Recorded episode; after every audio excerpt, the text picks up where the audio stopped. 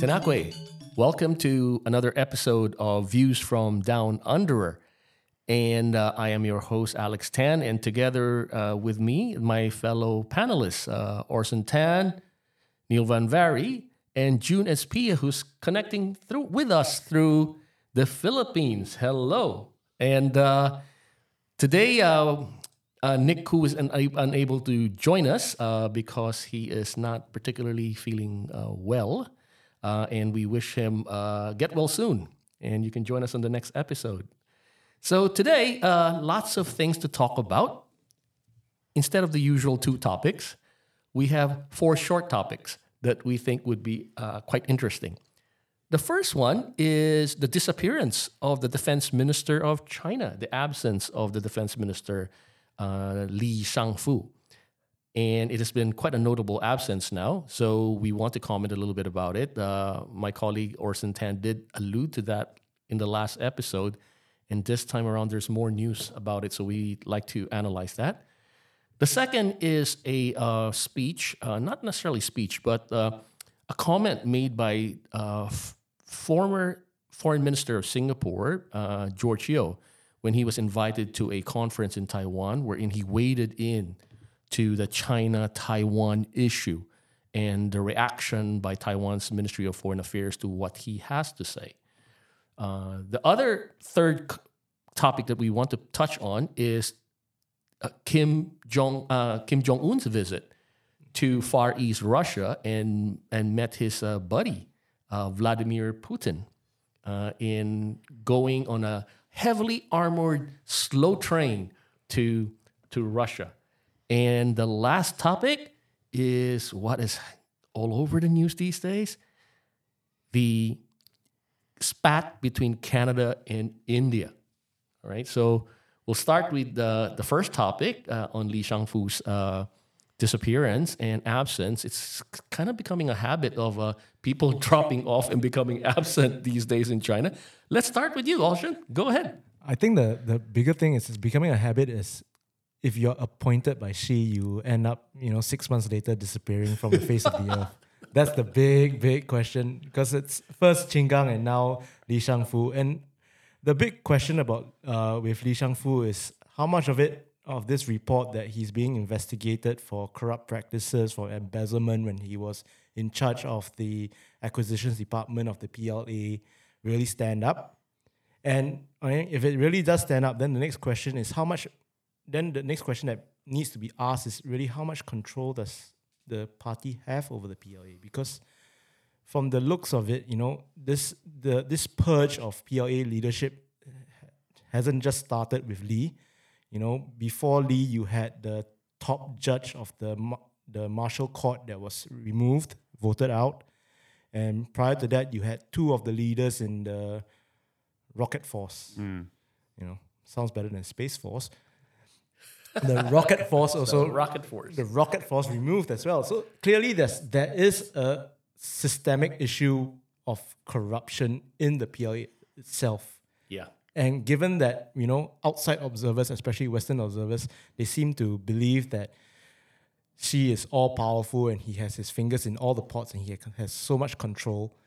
How then do you explain the PLA's kind of existence or operation as a almost separate entity? I think there's another aspect to it as well. Uh, as the Qin Gang affair, there are more recent news that are coming out that he is also being investigated on probable two things. Uh, this illicit relationship when he was in Washington, D.C., Yep. and then also probable corruption.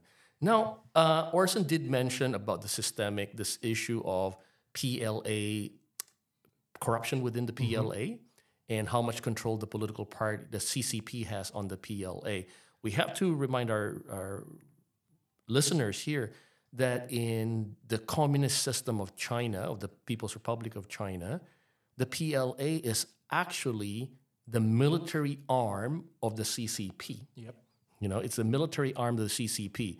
In this situation, you have a chairman of a of the party's military commission mm-hmm. that actually controls the PLA, and the the chair of that military commission is actually Xi Jinping. Yep. I want to add a second point to it, which you alluded, is the question of how much control that Xi Jinping actually has. Because not only on the military, that, but now we have two people, two senior officials that, Handpicked by that him. he handpicked, right? That he handpicked that is now, you know, removed from office really quite unceremoniously. That's number one. And we last week we did talk about uh, we did comment about this Nikkei report that said that Xi Jinping was reprimanded by party elders. Yep. Right. So this is a it's thickening the soup, thickening the plot really. So the one thing where we're, when when we listen to or read Western press, for example, there's always this we paint this omnipotent Xi Jinping, right? This very strong total control of the party and, and a unified system under him. and a unified system under him. So the question that we have now is that if these two senior officials that he handpicked are being pulled, does does it call into question how strong his his control of the party is? Or, or is it a problem of his own making? Because we, we've talked about the succession problem a lot, right? Mm. And now that he's been approved for his third term and basically n- not having any obstacles to becoming, you know, God King Emperor for the rest of his life, he's basically set himself up to say, you know, there's no avenue or there's no outlet for these other smaller factions that have been waiting in, in the wings for his hi- him to to kind of step off the stage Yeah, and and, yeah. and let the factions resume their internal politicking. Yeah. So kind of it's setting up that that thing. I think it's important to remember that um, you know in democracies we always talk about factions and political parties. It's not the case that those factions don't don't exist in an autocratic system like China's. Yes. And more importantly, what is the political economy implication of this? If it is the case indeed that Xi's stranglehold of the CCP, and that unified structure of his power is not quite as, un- as unified as we thought it is, then what's the what's the signal that you're sending to businesses? What's the signal that you're sending to those investors that you're trying to attract? And that's the point we made even in the Qin Gang affair. That you know, it takes in political economy, it takes a bit of iteration to get that stability, to get that trust, to lower transaction costs. What is the signal to the markets and the businesses after all these purges and after these unceremonious removals? That's an interesting question as far as I see it. What Yeah, yeah, uh, if I may, uh, Orson and, uh, and Neil, sorry for butting in. Um, I think part of the omnipotent problem itself is, is is also how China and, and Xi himself, when he ascended to the presidency, wanted to project himself. The. So part of the narrative that's being taught by the West is also a product of Chinese propaganda. But in the end, we're not really looking at two different kinds of narratives. And the way I see it is if you look at China, it is what Dan Slater and the others have called as a regime that has turned into sultanism Mhm. on one hand, because the regime, in a lot of ways, has been bent, at least certain aspects of it, uh, to to to Xi himself, and that if we see regimes where the rule is has turned personalistic, then you would expect the rise and falls of careers of, of your officials depends on the relationships with the central figure. But on the other hand, as Neil has been alluding to, is that this is simply the nature of competition in one party states. Right? This is the nature of, of competition in one party states, that factionalism inherently is the way they interact with each other. And it has never been, I think, since he ascended the presidency from being secretary, I think that Xi has never been in control. Yeah. But this Yeah. is about this is about how the propaganda machine Yeah. has been framing him, and of course the the West bought that hook, line, and sinker. Yeah. I, yeah. I, I, I think it's he has always been able to give the semblance of control because mm. when he ascended into the presidency, what he did was he moved his supporters into those positions of power as well. He filled up the Congress with with members of the party that he handpicked, and he sidelined anyone else who was from the different the different ideological camps within the party itself. But what these these members or these members of the other factions did, did very well was they just bided their time. So so the the cadres that came that were were groomed by the Hu administration. Besides him, they were all just quietly biding their time, waiting on the sidelines for for an opportunity. And uh, then again, I also asked, you know, how much of the current problems with the Chinese economy and the, the Chinese state is has also presented the opportunity for mm. factionalism. Yes, of course. play absolutely. No, I, I think the factionalism is always there, right? So as Orson alluded to, you ha- you have these different factions. One is an out faction, the other one is the in faction, right? And but the in faction itself, you know, if we even just using our understanding of party politics, even in Democratic Party politics, within each faction you form a coalition, right? So several factions form a coalition, and they end up having a dominant coalition of some sort, mm. right? And in this dominant coalition, uh, you have to make sure that you satisfy all the faction leaders and all the faction head, right? So, in a situation that is happening in the Chinese situation, is that there are some political factions are waiting in the wings, as you said, and then it presented an opportunity that uh, these factions are always there. They're just waiting for you to trip up, Yeah, so to absolutely. speak. We're waiting for you to trip up. And you know, I was there's a saying in in, in in Chinese. Uh, if you literally translate it, it says that if you're gonna if you're gonna kick a dog, you have to know who the master is, right? You- uh, so the the meaning of that is that if you are in the case of the Qin Gang and the and the defense minister's situation, Li Shangfu's situation is is that if if both of them are indeed removed from their positions, and that Xi Jinping handpicked them, Yeah. right? Some faction must know if we're doing this, we're sending a message to Xi Jinping. Xi Jinping. Yeah. Yeah. That You your know? position is perhaps weakened. Yeah, it's not a very the paint the painting of Xi Jinping as this all powerful one. Uh, I think it, we can call that into question.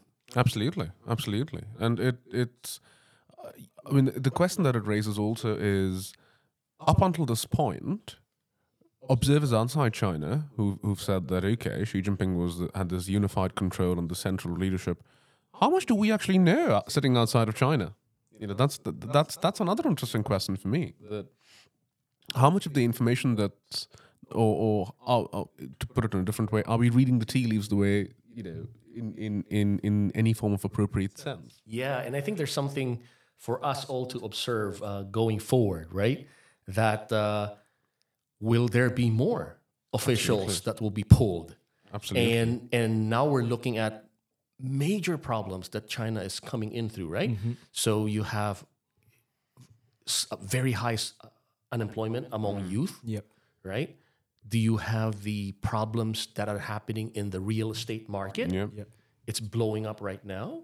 Um, yes, interest rates are dropping in China, but primarily to stimulate the economy. But what if the economy does not stimulate? Will we now see those in economic positions and and banking positions or finance positions to be the next one to be pulled? And wherever because their legitimacy is built on economic performance, right? The performance of the of the country. Any king on that armor mm. Is going to weaken Yeah. Xi Jinping's hold on the on the political party, and the fact that the changes of leadership is so opaque Yeah. Yeah. is not good for for the optics are not good. No. there's, You know, there's no clear successor, and and and the, we are not not enough time, not enough. Yes. You know, uh, Yes. attention is being given to the economy and the problems of the Mm. economy because the problems of the economy are not policy related. Mm. They are deep structural problems that came about from the way that China tried to avoid, you know, being pulled down by the great financial crisis of 2008 Mm. and even before that. Yeah. You think about the amount of debt being held by local government. You think about the amount of hidden debt within within within the shadow banking system itself. These are all structural problems that can easily sink sink a, a, a economy if there isn't a sharp pivot in terms of how they want to design the system, how they want to run the system. But the way he's you know kind of structured his in political system is that you you cannot stand up and say otherwise. Everything is Xi Jinping taught. You know, there was that article in uh, Nikkei Asia as well about how every business meeting now starts with a reflection on Xi Jinping thought, and 30 minutes is for the managers to talk about how they feel. I think going There's only Go ahead. there's only there's only so much that the coercive apparatus can do. I think we've been saying that over and over again in this podcast Yep. that you can only scare people so much in authoritarian regimes, but eventually you have to perform. Yeah, and, and I think And- and I think that definitely is the case now. Uh, they have to perform and they have to try to solve these problems. Of course, we all we all know that the 2007 2008 uh, global financial crisis, China, to be honest, did its part to prop up the global Yep. global system because of the depressed demand uh, in the in Europe and in the United States. But at the same time, though, um, what is happening right now with this excess liquidity, with this overcapacity with regards to real estate, and when most people's assets are in in their houses, um, there will be a challenge for the CCP going forward. And one of the challenges is Taiwan, which leads us into Yeah, the next one, which is interesting. This one came out of the blue, I think, uh, and it's hardly reported in other presses uh, other than Taiwan News, Taiwan right? News. Yeah. Uh, although, having said that, there was this comment that was done by Elon Musk uh, that was quoted all over the place at CNN and BBC, wherein Elon Musk compared Taiwan to Hawaii and the importance of of uh, Hawaii to the United States, Taiwan is to to China. It's not a good analogy per se. Uh, you can expect that there were that there was a proper response from the Ministry of Foreign Affairs uh, in Taiwan with regards to Elon Musk's uh, comment.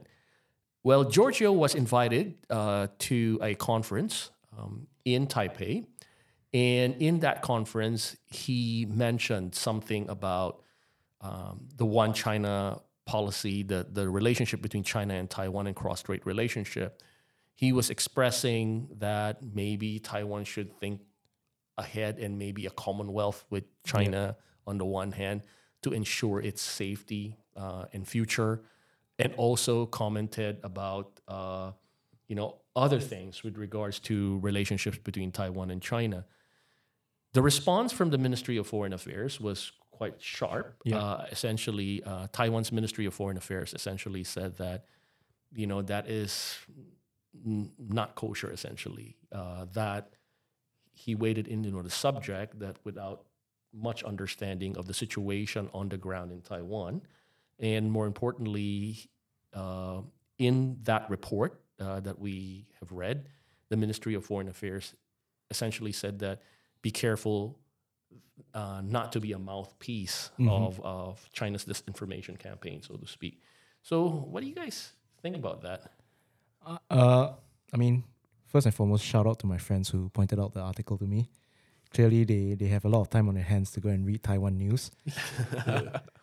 but uh, I think the, the first thing that comes out to me is that it's he's caught between a rock and hard place, right? He was clearly invited there to speak to what seemed to be a really deep blue crowd at that mm. conference. You know, you know, with Ma Ying-jeou and all it present about you know Singapore, what he would term Singapore's view on this whole cross-strait relations, how it's and, and it's supposed to solve or how it can play out.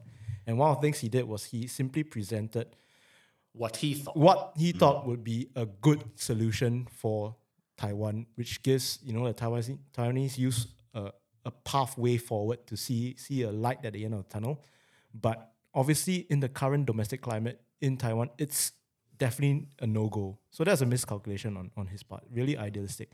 I think the the main worry is how Mofa kind of responded to that, because these are debates.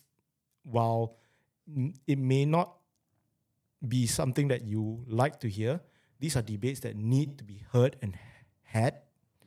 You you need to give some space for these opinions to come out so that you can address them and tell people why you feel it's not the best path forward for Taiwan, especially since we're going into a presidential campaign in what? How many months is it?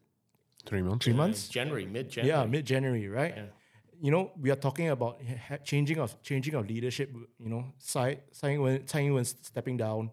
You know, whoever takes over, look currently is looking like you know uh, DPP DPP candidate. Is it William Lai. William Lai. That's right.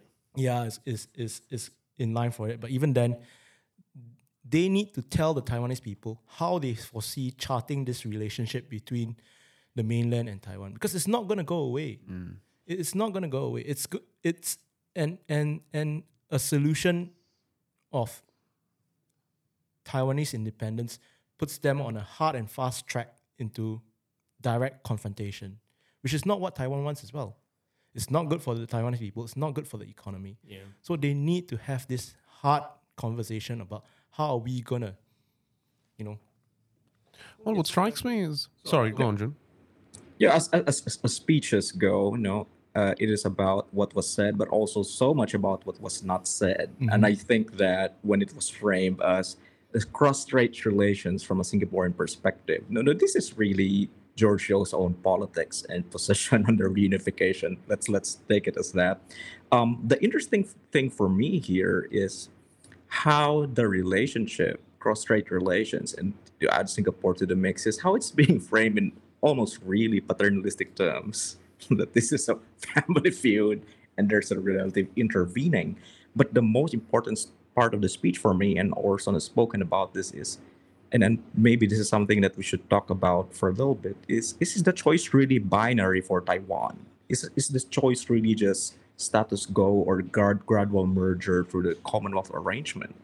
And I think that if you frame it as that, which he has, I think it severely misunderstands what's going on domestically in Taiwan, what's going domestically in China, and how cross-strait relations are playing out with other players like the United States and in AUKUS. Well, what struck me the most out of the saga was Mofa's response, as Professor Chan and Orson were talking about earlier. And it's almost slightly forked tongue in a way that if Taiwan goes to the extent of calling itself a democracy constantly, and why it should be preserved as an, an island nation, then why is the Ministry of Foreign Affairs shutting down alternative views to which you might not be that agreeable? I am I'm, I'm quite interested by that aspect. And secondly, it was also I think that that that acerbic response went slightly beyond just the Ministry of Foreign Affairs. I came across an, an editorial in the Taipei Times which Yeah. said, "Oh, uh, you know, w- would Singapore ever join uh, this Commonwealth?"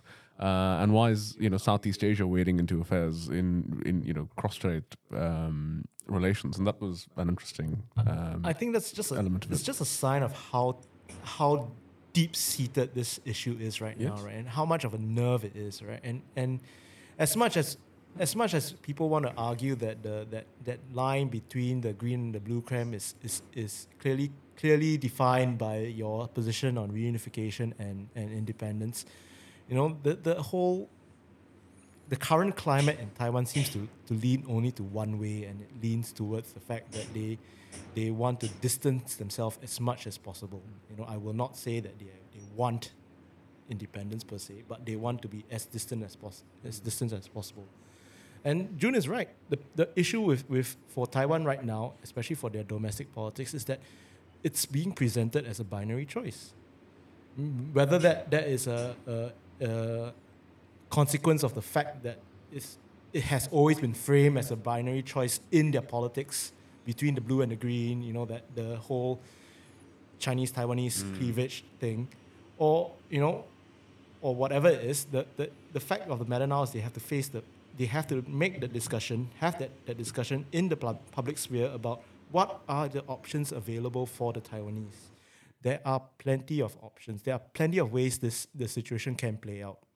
But you know, saying that or putting a broad brush to things and saying everything is is, is Chinese disinformation discredits that that uh, discussion that the Taiwanese need to have. And, but it's a really tough situation for Taiwan. Yeah. Uh, if you think about uh, what's happening on the ground, really, uh, that there is indeed active pressure from the PRC uh, that is, I would say, narrowing and, and, and making the the space for Taiwan so constrained. Yes. I mean, this is, uh, I mean, you can see why the Taiwanese uh, and in series of public opinion surveys, right? uh, my colleagues at the Election Study Center at National Chengchi University. A shout out to you guys for a good job doing your surveys. Um, you know, they they have done a series of uh, yearly series on how Taiwanese identify themselves, their national identity. Um, do you consider yourself Chinese? Do you consider yourself both Chinese and Taiwanese? Or do you consider yourself just Taiwanese, right? And then also their preferences on status quo, uh, unification, independence.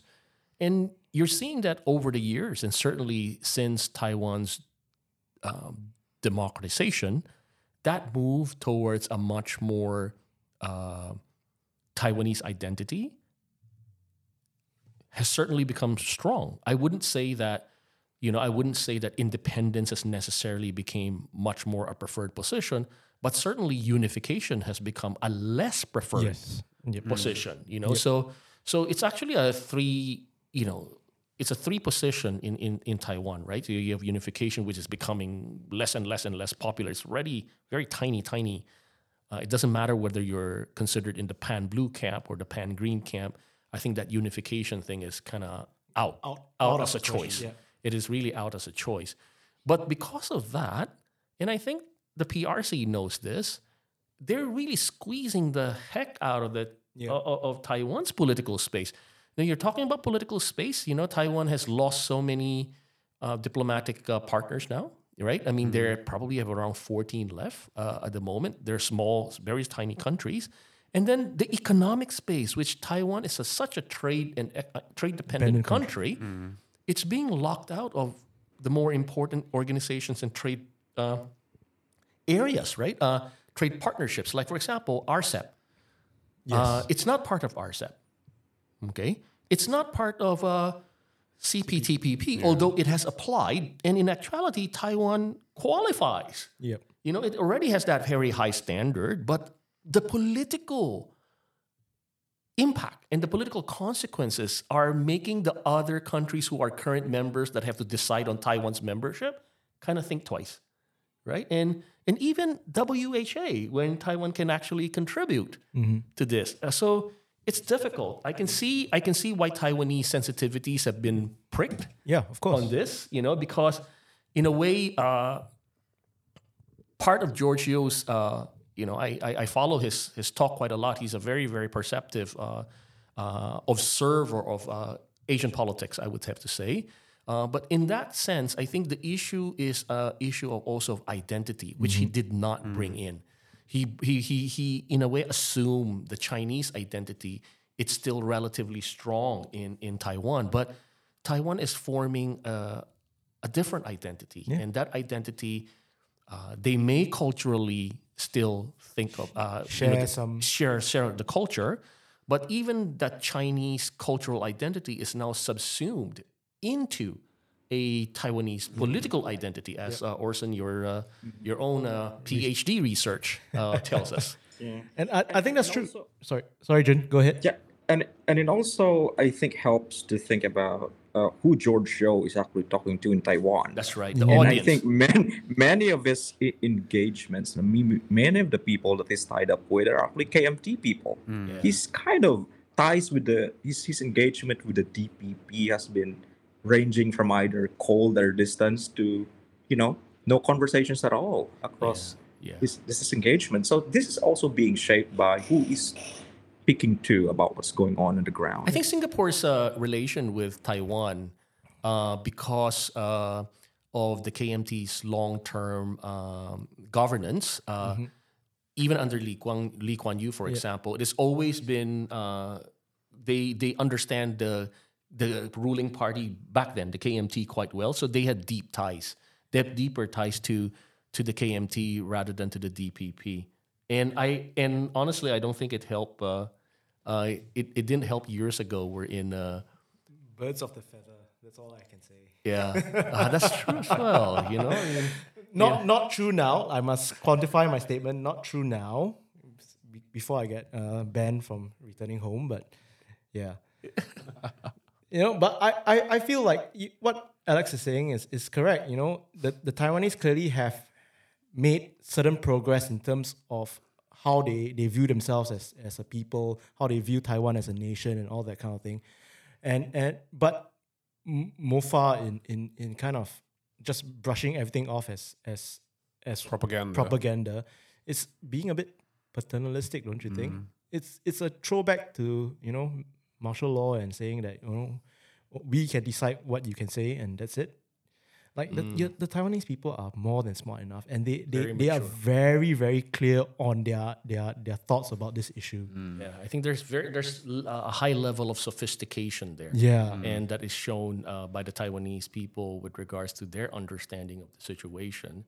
And but you know, as we know, this China-Taiwan cross-strait relationship, uh, the reason why it's still persisting as a main conflict cleavage in Taiwanese electoral politics is because there is no solution to it at the moment, and it's caught up actually in this uh, interplay between the United States and China, you know, and and now Japan as well. So, so Taiwan's uh, fate, in a way, uh, yes, uh, it'd be nice if they can completely have their own say on whatever, but the reality is it's also part of a bigger, bigger Game uh, game, game between Yes. between major powers of the region, right? So, so that's that's where we are. So you know, I don't think we can we can talk about this this this thing forever. There's lots of different concepts and variations and permutations. My colleague uh, Professor Emerson Niou of um, Duke University conducts this Taiwan National Security Survey.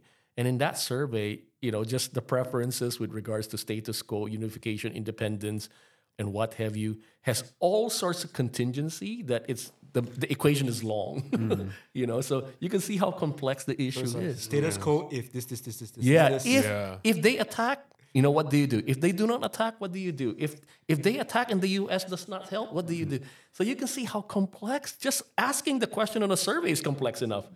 No, needless to say, uh, for uh, George to uh, wade in uh, into this into this thing. But I I do uh, agree with both of you guys. He was invited by a pan blue a pan blue camp, and the audience itself uh, is you know speaking to the audience and talking to the audience. I suppose. So so there you go.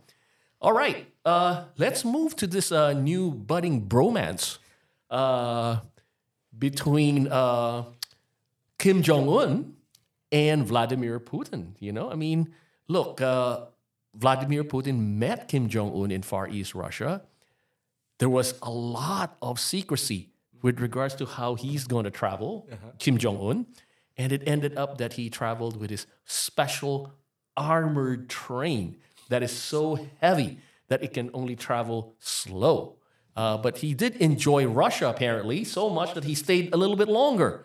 So, what do you get on this thing? It's it's the only place in the world he's currently welcomed. That's why he enjoys Russia. And plus, traveling on a train is like a throwback to uh, World War One. You know, the war on timetables where everything ran by trains. And but I, I, feel like the the bigger thing about the bigger issue with Kim's move or Kim's visit to to Russia is that we've always considered China as the North Korean whisperer in the region, right? We've always thought that that China's had its its finger on the pulse on how to how to prod North Korea in a certain certain manner, and now if he's gonna buddy buddy up with with with old Vladimir up in up in Moscow, then what does that do to the dynamics of the East Asian region? Because North Korea is a nuclear power, and it is a nuclear power that became a nuclear power despite the wishes of China And everyone else. and everyone else. Yeah. Yeah, I, I think I think in a way when we t- when we think of China's uh, as the North Korean whisperer, um, the reality that the six party talks has gone nowhere, pretty much tell tell us that if China is the North Korean whisperer, they're very bad about it. Yeah. Mm. You know, they're very bad about it. And, and that's number one. But the other side that we have been bringing up, right, is the idea that even small states and weaker states Have agency. have agency. You know, North Korea can certainly play China. Yeah. They can play Russia if they want to as well. And now that they have the nuclear weapon, my gosh, I mean, that's that was China's biggest fear about a nuclear armed North, North Korea. Korea. Be- That it, it becomes a player so close to its border because it's already got India and Pakistan on one side. Yeah. You know, it, it doesn't want to have North Korea up uh, up towards the what northeast. And there's another interesting twist. I just thought about it as, as you were talking about, as you were talking about how uh, dangerous this whole neighborhood is. Yeah. You know, for China. There's another calculation that is not only North Korea having nuclear weapons close to its border, but because South Korea and Japan are non-nuclear powers and and do not want to become nuclear powers themselves, the fact that North Korea became a nuclear power Might trigger a domino effect. means that the United States will always be in the region as a as a security guarantor. Guarantor. Yeah. So it does complicate China's calculation because if they don't want the United States to be in this region, right? Then North Korea is the variable, right? They need Yeah, to control yeah. that variable. yeah, but because North Korea got their nuclear weapons and South Korea and Japan don't, they have to rely on a nuclear umbrella that the United States provide, Yeah. Yeah. which China won't like. Yeah. It almost seems like a collection of pariahs, as it were. You know, Vladimir Putin, Kim Jong Un, Lukashenko from Belarus, uh, Iran selling drones to Russia, all sort of seem to congregate and surround Vladimir Putin. But what struck me was the whole point of this North Korean agency that no longer is the case that China is the only option as far as North Korea's patron saint is concerned. You know, it, it Russia is looking to North Korea, North Korea is looking to Russia. In in exchange for arms, it's getting possible access to technology, as some reports said. It's certainly getting some um, supposedly it asked for more food and and and, and more uh, help in terms of commodities. So that seems to be a uh, a relationship that may be heading somewhere. But in, in terms of the fact that, well, where does this leave China in relation to North Korea? It certainly complicates that quite a bit. Yeah. The other, the one thing I noticed is that uh, in this meeting between uh, Vladimir Putin and Kim Jong Un, uh, did Vladimir Putin secure um, Kim Jong Un's promise of support for mili- for arms delivery and Well, I, re- I, I read somewhere that it's been happening slowly and steadily since 2022. Have and they? before before this visit, there was the Russian defense minister, in fact, visited South, visited North Korea, and he was shown sort of ballistic missiles Yeah. and whatnot. And um, there were discussions, I believe, in Russia about sending some artillery um, to, to to Russia from North Korea. So this is this the my reading of this is this has been framed as kind of closing a deal that they've been doing for some time. And then the one thing that North Korea, of course, doesn't have is uh, surveillance capability through space, and then Russia is offering that through the satellites. And uh, you know, uh, it's a question as well of uh, what the arms market looks like. Who's gonna sell to North Korea? Who's gonna buy from Russia at the moment? Uh, with with India emerging as the new cheap kind of you know mass-produced weapons that serve as a deterrent anyway, you wouldn't want to go to to Russia with all the stuff that's been going on in Ukraine. So you go elsewhere. But unfortunately, But but, unfortunately for uh, for, for North Korea, uh, they have very lim- limited options. The It's interesting thing, yeah, go ahead, go ahead, June, go ahead. Uh, the interesting thing about this is that it also implies that um, the Ukraine war, with regards to Russia, is really depleting Russian armaments. Yeah. that they had to source from North Korea, which I wouldn't put North Korean defense military industry as really, you know, tier one quality, right? So you're you're at a point where in Russia is heading to really find sources because uh, uh, my understanding is China is keeping their hands off this thing, uh, but North Korea is more than willing to to supply, right?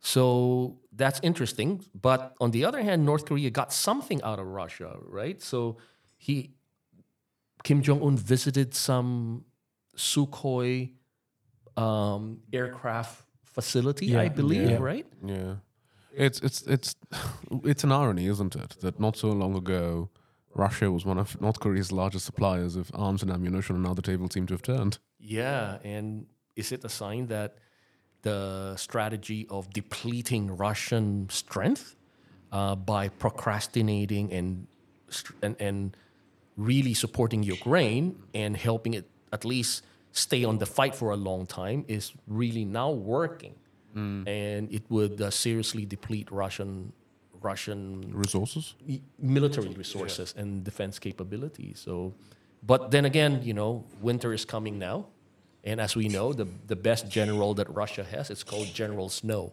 so, uh, and Yeah. and, Ru- and and Ukraine would have has this two month window. To deal with any counteroffensives if they Yeah. want to, otherwise Russia is gonna hunker down again. Yeah.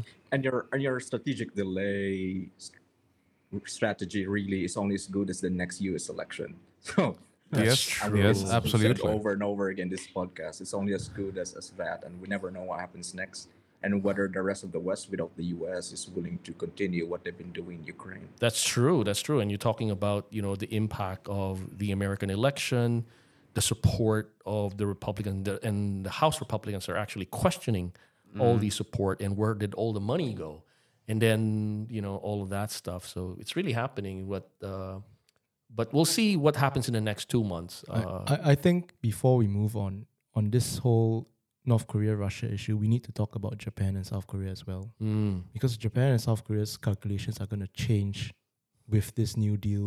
Like, if North Korea is going to establish an even closer working relationship with, with Russia and, and totally bypass China as a middleman or whatsoever, then what does that mean for, for the whole nuclear aspirations of South Korea and, and Japan? Because, like we were talking, talking the past week, Japan's calculation in terms of its security needs is not only the fact of a rising China. It's the, f- you know, the rising China is not the one shooting inter, you know, ballistic missiles that mm. land off their coast.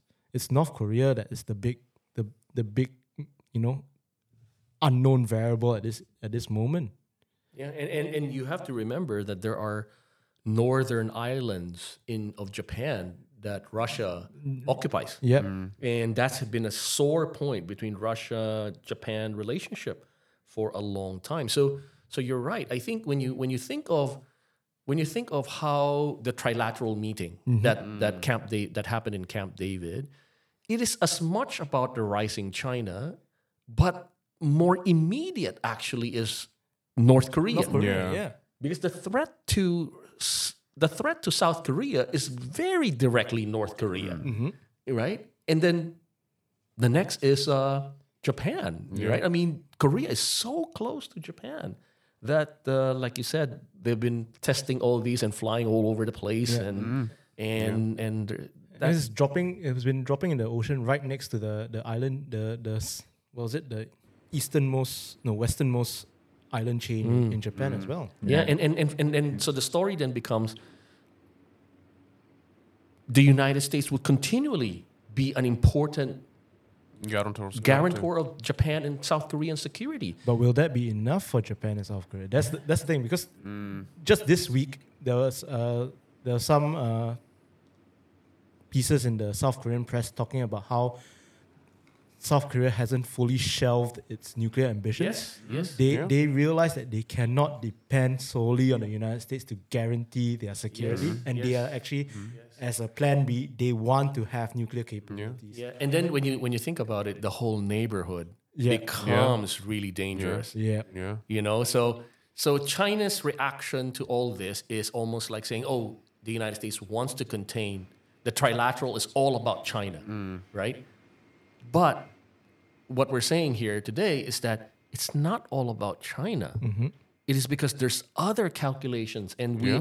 and Korea, South Korea, and Taiwan and mm-hmm. Japan does live in a very tough neighborhood Yep. Yeah. you know and and we've been saying about you know classical theory of international relations right the world is anarchic mm. it's a dog eat dog world out there And and and no, and you have to do your own security and no one is as maverick as North Korea. oh yeah Yeah. You know, as much as you the press wants to drum up the threat of China, China still operates in a manner that we can understand.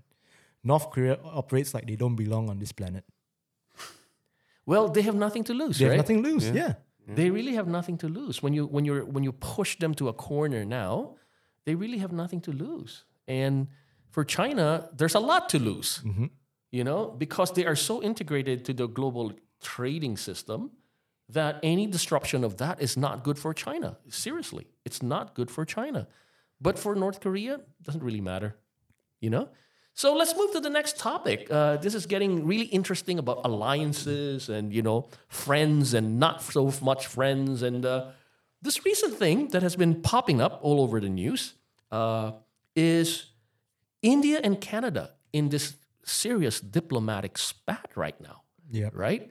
Uh, it has something to do with Canadian accusation of Indian government involvement in an assassination of a Canadian citizen. of a Canadian citizen of uh, Sikh Canadian, Yep. yeah, Sikh um, Canadian. Sikh Yep. Canadian, and uh, since that time, there's this really very strange dynamics happening between India and Canada.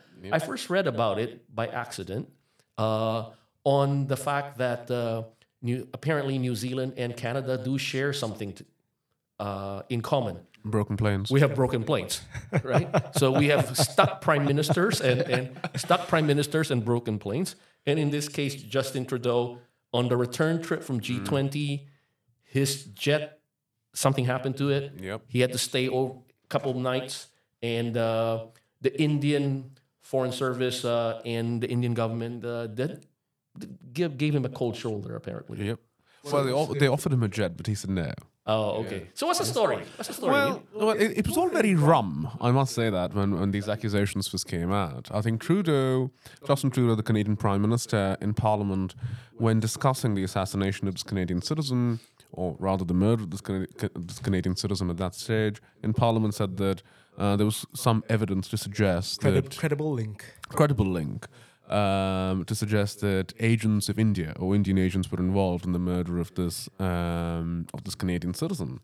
And this Canadian citizen, f- as far as India is concerned, was listed as a terrorist by India in 2020. He was part of an organization which was supporting um, Sikh separatist sentiments, sometimes called the Khalistan movement. And if I had to, if I had to conceptualize that in a nutshell, it's essentially a movement which demands the carving out of the Indian state of Punjab into a separate state.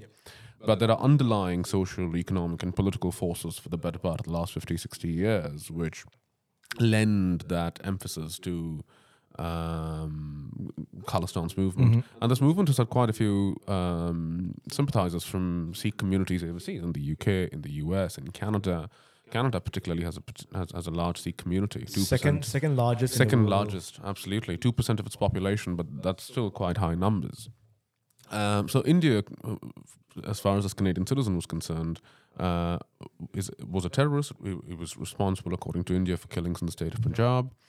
And uh, domestically, India is very sensitive about this um, secession, uh, this secessionist uh, issues going Yeah. on in Punjab because it's uh, it's always been a tinderbox. It it flared up in the eighties. Uh, the, one of the consequences of that was the murder of Indira Gandhi when she was prime minister. Recently, it's been flared up again because there was a, uh, a Sikh priest who turned out to be a secessionist leader again in the state of Punjab, and there was a big manhunt, which, in as a consequence, again um, got sentiments soaring up in overseas um, Sikh communities. And the Indian consulates and high commissions in Ottawa and San Francisco were attacked, which was the root cause of the Indian Canada recent spat. Where it escalated after that, after this attack on Indian missions, was that India felt that foreign governments weren't doing enough to clamp down on what the Indian government calls anti Indian voices and anti Indian sentiments, as in secessionist sentiments. Um, so domestically, it's a supercharged issue. Uh, and once Canada made these accusations, India came out and vehemently denied it and rejected and said uh, these accusations are brazenly false. But that's the domestic side. But what's also interesting is the international side, which is that when you were saying when the when the Canadian plane broke down, one delegation of the Canadian, one member of the Canadian delegation actually flew to the UK to inform and brief uh, the British Prime Minister that Indian Canadian relations were about to were about to nosedive. And prior to making these accusations public, Canada did reach out to the US, to its Five Eyes partners, uh, requesting them to publicly come out and condemn this. And so far, we've not heard much as far as. Uh, other than uh, we, the investigation must continue and be allowed to proceed, and we await the findings. Oh, absolutely, All right. absolutely.